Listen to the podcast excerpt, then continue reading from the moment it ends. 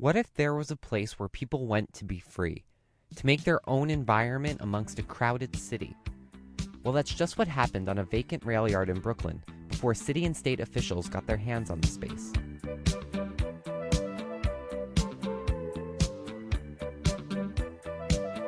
Good morning.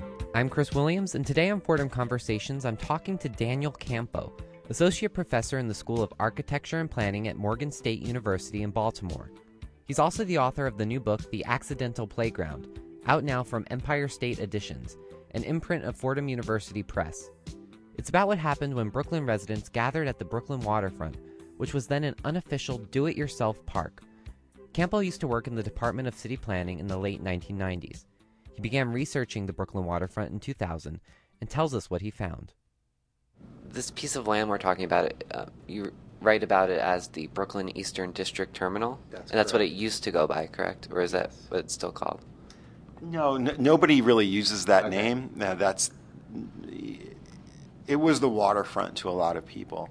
Uh, the Brooklyn Eastern District Terminal was a rail to barge marine transfer facility where uh, barges would be floated across the the New York harbor from New Jersey, and they'd have a whole bunch of freight cars on them, and the they'd get to Brooklyn and they'd be pulled up by locomotives, and the goods would be unloaded and stored in warehouses, and eventually trucked off somewhere. A lot of in the last few decades, it closed in 1983. In the last few decades, much of the cargo coming in was flour, so this is where most of the flour consumed uh, through bakeries and macaroni factories would was came into this spot for for much of the New York region. Um, other things came in on these barges too: newsprint, scrap metal went in, it went out, uh, wood, different building products. Uh, spices actually came in off of this this particular uh, facility as well. Um, and in 1983, it closed, and uh, Williamsburg, North Brooklyn, was was a different place then than it is today, and we can talk about that. But over time, this was a neighborhood that didn't have a lot of parks, mm, and it was surrounded by water on three sides, but there were no, there was only one little waterfront park. So people in the neighborhood used to come out to this site to use it as a park to see the the skyline, to feel the breezes, to feed ducks and geese, to do all kinds of things that you would do at a park. And as the years went on, more people did this uh, because the neighborhood was getting safer. There was more young people in the neighborhood. There was a changing dynamic, and people felt like they could go to the wa- the you know the waterfront was an imposing place. Traditionally, we thought of the waterfront as not a place for expensive condos, but a, a place where there was sailors and longshoremen and dirty deeds and, and so on. It's a kind of a legendary place. Um, but those narratives started to fade starting in the 90s. And by the time I started doing this research, uh, I was aware of this place throughout the 90s, but I didn't start this research until about 2000. So I'm sort of catching this place at its at its last moment, probably its peak in terms of the amount of people who are using it in this way. Um, but I, I caught sort of the last end, and the things that happened over those years changed as well. But this was a, a place that people came out and sort of make your own environment. That's a phrase I use a few times in the book. It's, you know, this is a place where you could make your own environment. The, the park wasn't designed for you. You designed it when you got there. You refer to it as in the book as an unpark. Yeah, the So- unpark. Yeah, so could you just talk a little bit more about Right, that yeah. and, and, and some of the specific ways that people would use the space Right. and, and why why they would use it? Yes, it's funny that you that you, you seized upon the word the unpark. It turned out that uh, of all, I, I mean, I, my research is part ethnographic, part photographic, and part observation and part sort of first person experience. So it's a combination of all those things. And I spent a lot of time out there, and I spoke to a lot of people who were down there. Sometimes in formal interviews, sometimes in something much less structured. And two different people called it, you know, independently called it the unpark. And I thought, yeah, that's kind of a, you know, it is, it's like a park, but it's completely different, right? First of all, you get there and it's not particularly manicured and it's not cleaned up and there's weeds and there's broken glass and there could be characters in the you know along the edges, and then second of all, there were no rules, right? You, the this was a place where you could kind of do what you wanted, and that's indeed why people came down here because they could do things that you couldn't do in a park. So, your question about what did people do? How did they design the space? Well, the most spectacular of these sort of self-made design, make your own environment designs was the skate park. And this was started uh, right around 2000 by some local skateboarders who said, you know, this is a great place for skateboarding. This, the neighborhood's getting more crowded. We can't really skate on the street. We're getting yelled at by people. We're getting too close to the neighbors' shiny SUVs. Let's let's go to that concrete slab uh, by the water. And they spent a like a weekend sweeping off glass and pulling weeds out, and and then they threw a couple of ramps down, just homemade ramps, and it you know, it was a sloping, very interesting sloping concrete, which you don't see a sloping concrete foundation very often. And it was like kind of like a dynamite place, and people really enjoyed it. And this, having the skyline in front of you was a was an awesome thing. And so more people came down there, and then uh, a couple of the skateboarders who they all lived, the, at least this core group lived locally. Others came from different places. They said, you know, let's let's do something more. Let's let's build something more permanent. And so they did this thing called the volcano, and it's a kind of a it's a volcano with a flat top, and, and they did it. They they collected rubble that was abundant on the waterfront, chunks of concrete, rocks, wood, and they piled it up, and then they ran to Home Depot, and they got sacks of concrete mix, and then they brought it back and they mixed it with river water and they molded it by hand and nobody really had any experience doing this but over the course of a couple of weekends they completed this thing. And once they completed it it was kind of like a you know it, it pushed this little place over the edge. And, and one of the skateboarders told me one of the young skateboarders oh, this is this is a installation that you will see in no other skate park. This is the only one in the world. And well I, I guess i take him at his word but sure enough once that volcano was completed, people were coming from all over the place to skate that park, not just from the New York area, but there were professionals and the professional skateboard uh, manufacturers and apparel manufacturers are based in California, and they were bringing out pros to do photo shoots and video shoots, and um, there was it was just besieged with activity.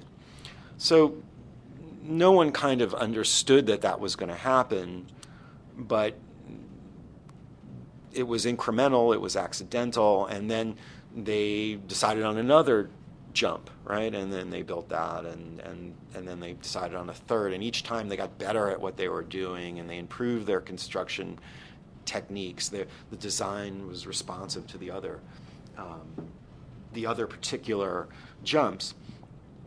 So they built three jumps, and then the, the owners of the site, uh, New York State uh, Office of Parks, Recreation, and Historic Preservation came in and destroyed it all. And they didn't tell anyone, but that's what they did.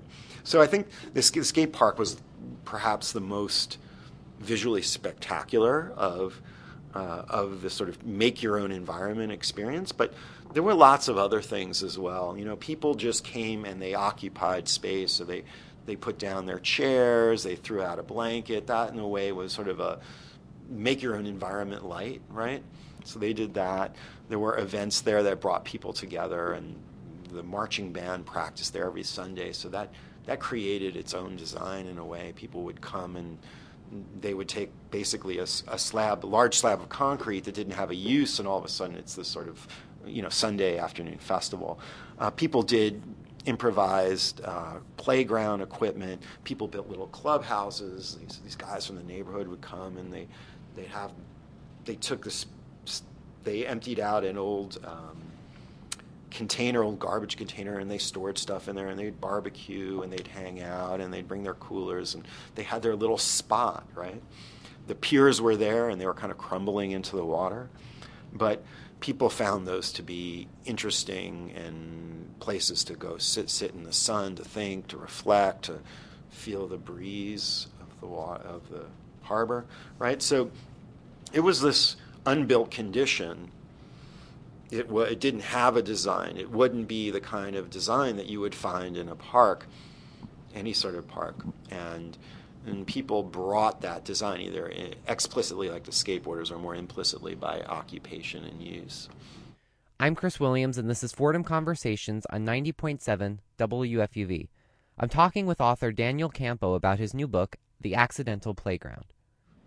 You mentioned just now that once the uh, Parks and Recreation Department got involved, that they sort of wiped out the, what they had built at the skate park. So, can you talk more about what happened when city planning got involved and, and how it changed? Well, it's actually rather complicated. The um, the particular the when I started doing this research, this was a uh, six about six blocks of waterfront is quite large, and the southern part of these six blocks had this active waste transfer station, and it smelled, and there were big piles of uh, dumpsters everywhere. And then the northern, this was the southern two, and the northern three or four blocks was sort of this undesigned condition where you could kind of do what you wanted. Um, New York State was interested in purchasing this, uh, purchasing this site uh, to make a waterfront park, and the Trust for Public Land was involved, and they they had identified this years ago, going back to the early 90s, as a potential park site. Well, it took New York State to about 2000 before they could buy this park, and it was a complicated transaction. They paid, they paid, they wanted to buy the whole thing, but they only wound up buying two, two blocks because speculators had beaten them to the punch. The state was not the Office of Parks, Recreation, and Historic Preservation, which has their regional headquarters at 125th Street in, in Manhattan in a um, glassy uh, office building. You know, they were kind of removed from the experience of this place, and this was a this was an interesting part of New York that was changing, but it was a place where uh, very vociferous, a place where there was lots of political activism, lots of sort of fighting the powers. You know, there was all these waste transfer stations. There's a whole history of things that happened on this waterfront that were not good for people's health who lived there. So there was a, a whole, and, and, there was the whole Exxon, Exxon Mobil. Now it's Exxon Mobil uh, oil spill, which it wasn't actually that close to the site, but it's part of Greenpoint and Williamsburg, part of Community District One. The state really didn't have any idea that people at the end of the day wouldn't just be satisfied. well, here's your park, you know. Um, people expected not just a good design, but they expected to be engaged in a process. And New York State came in there, and most of their experience was upstate and much larger pieces of land. And they, you know, they tried to collaborate, but they just, I don't think they were quite prepared and their idea about what would be lawful use and how the park would be managed and well state parks close at dusk so you, people can't come and watch the sunset you know. This was problematic. At the same time you know people in this neighborhood who have been fighting to get the waterfront cleaned up they, they were happy to have the state involved and they did not they understood and i talk about these activists in the book these the group of neighborhood people in the north side of Williamsburg who formed Neighbors Against Garbage. They were they were happy that somebody was coming in and going to do something positive and making sure that this was not this entire this giant garbage dump, which was the Giuliani vision for this waterfront in the 90s. So there wasn't a sense in the planning that went into this park that you know that this undesigned condition that I write about was something really special and needed to be preserved. So I think there there is a sense that professionals then, and I think still today, that they don't know how to understand this sort of make your own environment experience, even though it seems to be something that's really interesting, provocative, and, and actually widespread. Do you argue for more make your own environment types of parks, or do you argue for more of a dialogue between people who are there doing their own thing and the city, state, whoever, whoever's in charge of actually doing the planning part. I, I, would advocate for both. If we can just create spaces and say anything goes, you know, within some some reasonable limitations, I'd be for that as well. But I don't see that happening in New York City, especially in a place you know like New York, where you know every bit of land is really contested, property values are really high, and um, everyone want now this this is sort of push since the High Line. Everyone wants this sort of showpiece park. So I, I'm I'm thinking more about where can we establish a dialogue between contemporary practices, urban development practices, and and this interesting condition that was that's unique. This place was really unique, but this is a condition that we um, that's actually fairly common. Like we do this in cities. We have block parties. We hang out on the corner. We create social space in a place where there's traffic and pedestrians. Right? There's there's hundreds of um, community gardens are sort of part of this continuum. Right? Uh, things that happen on in parking lots or vacant lots. This is part of you know sort of undesigned continuum.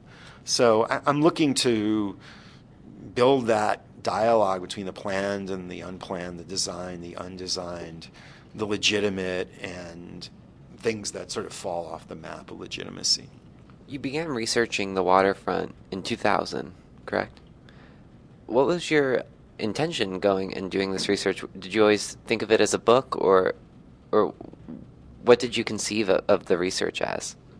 I, when I started looking at this in 2000, um, I didn't know what it was that exactly that I was looking at, but I found it compelling. So uh, at that time, I was working. I just started a doctoral program at the University of Pennsylvania, and uh, one of the people that helped me out there, I was taking a landscape architecture um, course, a seminar, and I was doing a project, and he, he this particular uh, professor who was the director of the Van Alen at that time was the director of the Van Alen Institute for uh, public architecture for public space uh, that's on uh, 21st Street here in Manhattan. Uh, he had his name was Ray Gastil, and he said, you know.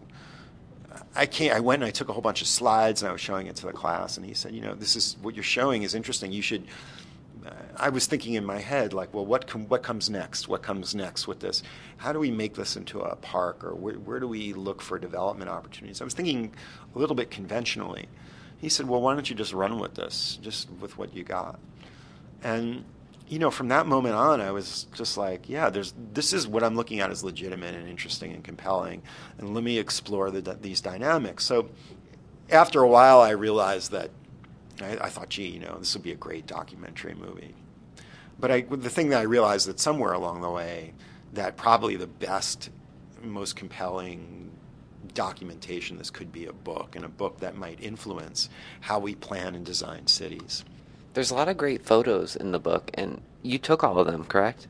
Uh, most of the photos, right? All the color photos I took, and most of the black and whites. This is a very photographic book, and you know, early on when I had these photos and I didn't really know what I was looking at in terms of an idea, but I knew it was compelling. I could show somebody the photos. I say, look, you know, look at this, look at this, look at these skateboarders, look at these guys with the fire, you know, look at this art installation made out of scrap metal.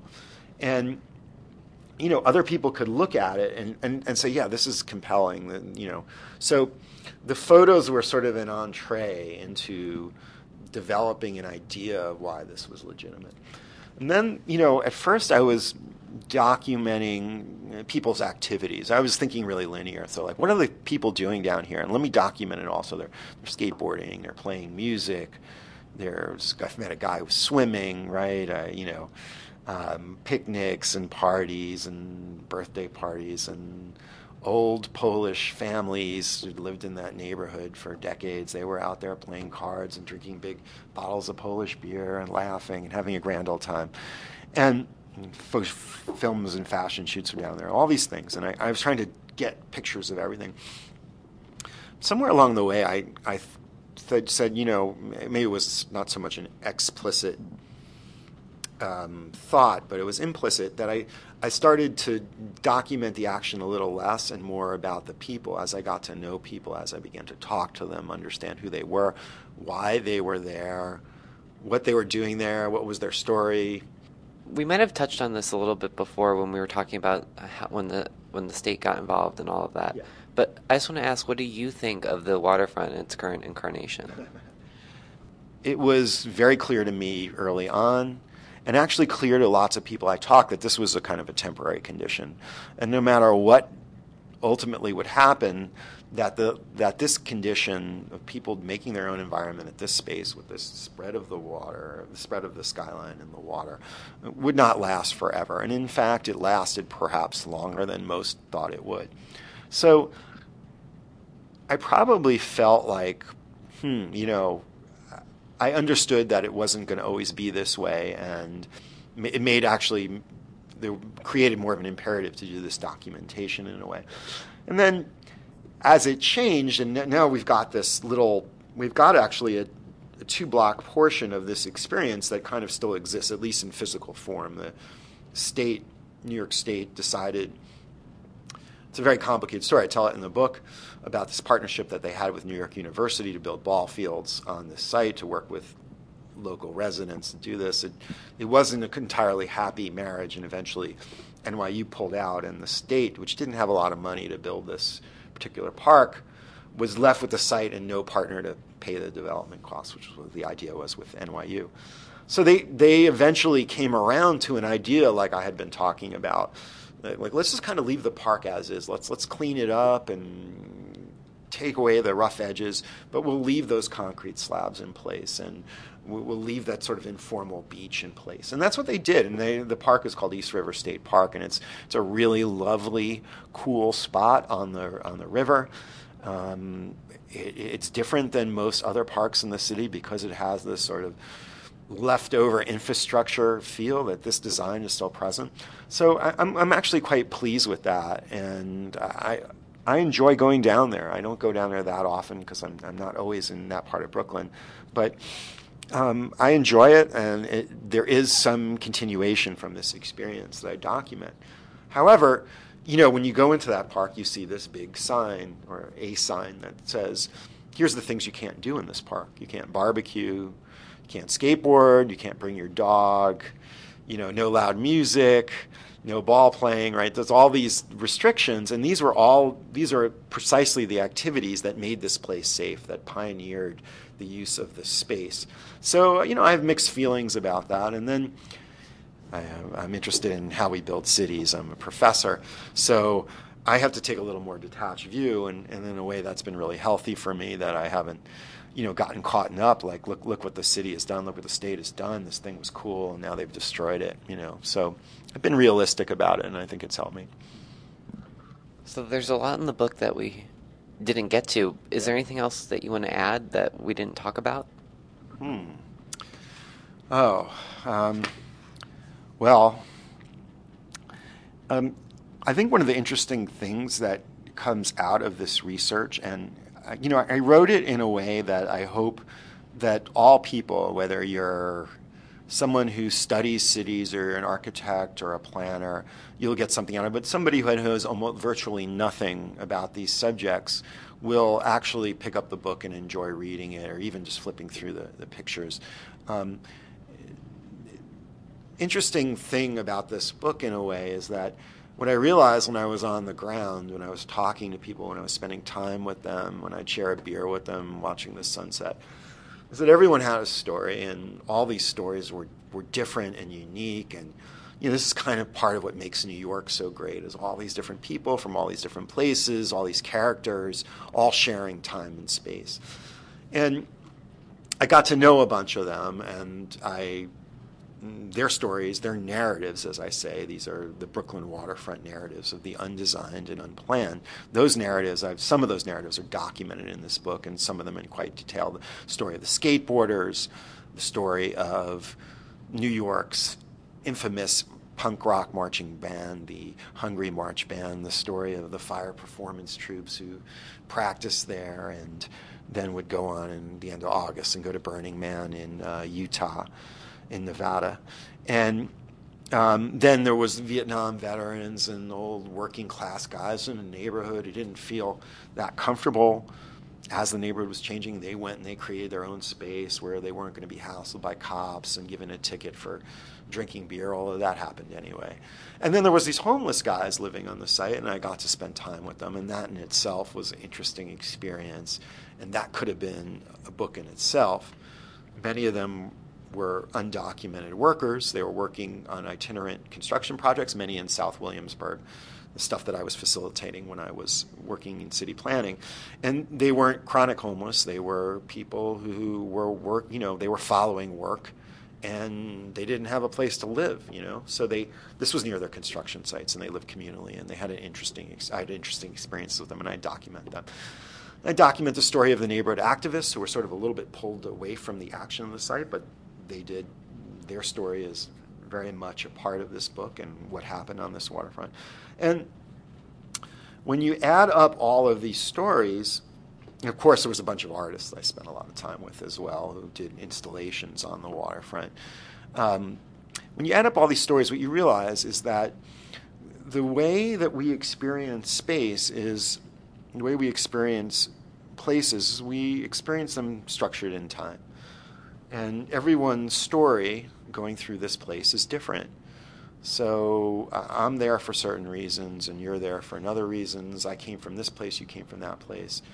And we all feel differently about that place. The stories of the people are interesting and compelling, and there are lots of true New York stories. This is a slice of life of a place, a time and a place in New York that was unique, but uniquely New York at the same time. And when you read through all these stories, I think one of the conclusions is, is that there is no perfect design. There is no way to build a park that will keep everybody happy all the time. And this place was never perfect. And it was never perfect to all people, but people made their own experience there. And uh, lots of people did different things there, people that you wouldn't expect to mix. So there's a potential there, and I think I hope that I can convince a few people that the experience of place is not just about looking at a satellite image, it's not just about looking at cool renderings of the new park that might be built there, that it's it's about this experience structured in time and it's about stories. And by spending the time to get to know people and hearing their stories in space, in time, at a certain place, um, we have a much more textured view of place, and we, we, the way we make decisions about place changes. Today, we, are constantly looking, and maybe today is no different than, than any other time in the history of this city and the history of cities. They're always looking forward to something else down the road, right? And this is indeed the basis of urban planning, right? That whatever we have today, we can do better tomorrow. That that we can knock something down and build it anew. You know, we're we're always so concerned about what the future will be. You know, can we build something new? Can we build the next High Line? Can we build the next Brooklyn Bridge Park? Bigger, better, grander, more expensive, fancier doesn't always translate into something that's compelling or something that has none of that investment sometimes works out to be amazing, right?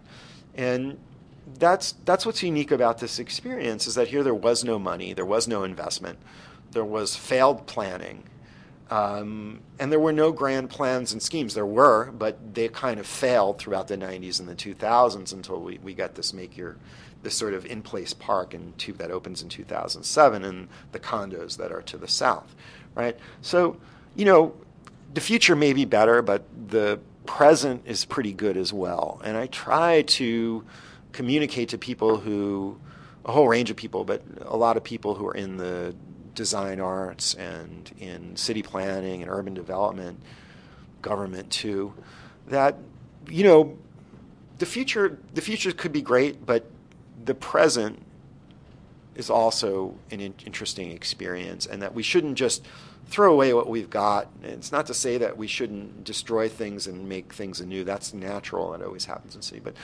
let, let's let's take stock in the present and let's appreciate it. These these people who came to these places were really having um, they were doing things that were very compelling to them, and they lived in that moment, and that was what was important to them. And at the end of the day, it all got kind of wiped away, but they expected it. So appreciate the moment and live in that moment sometimes, and and it's not always about the future.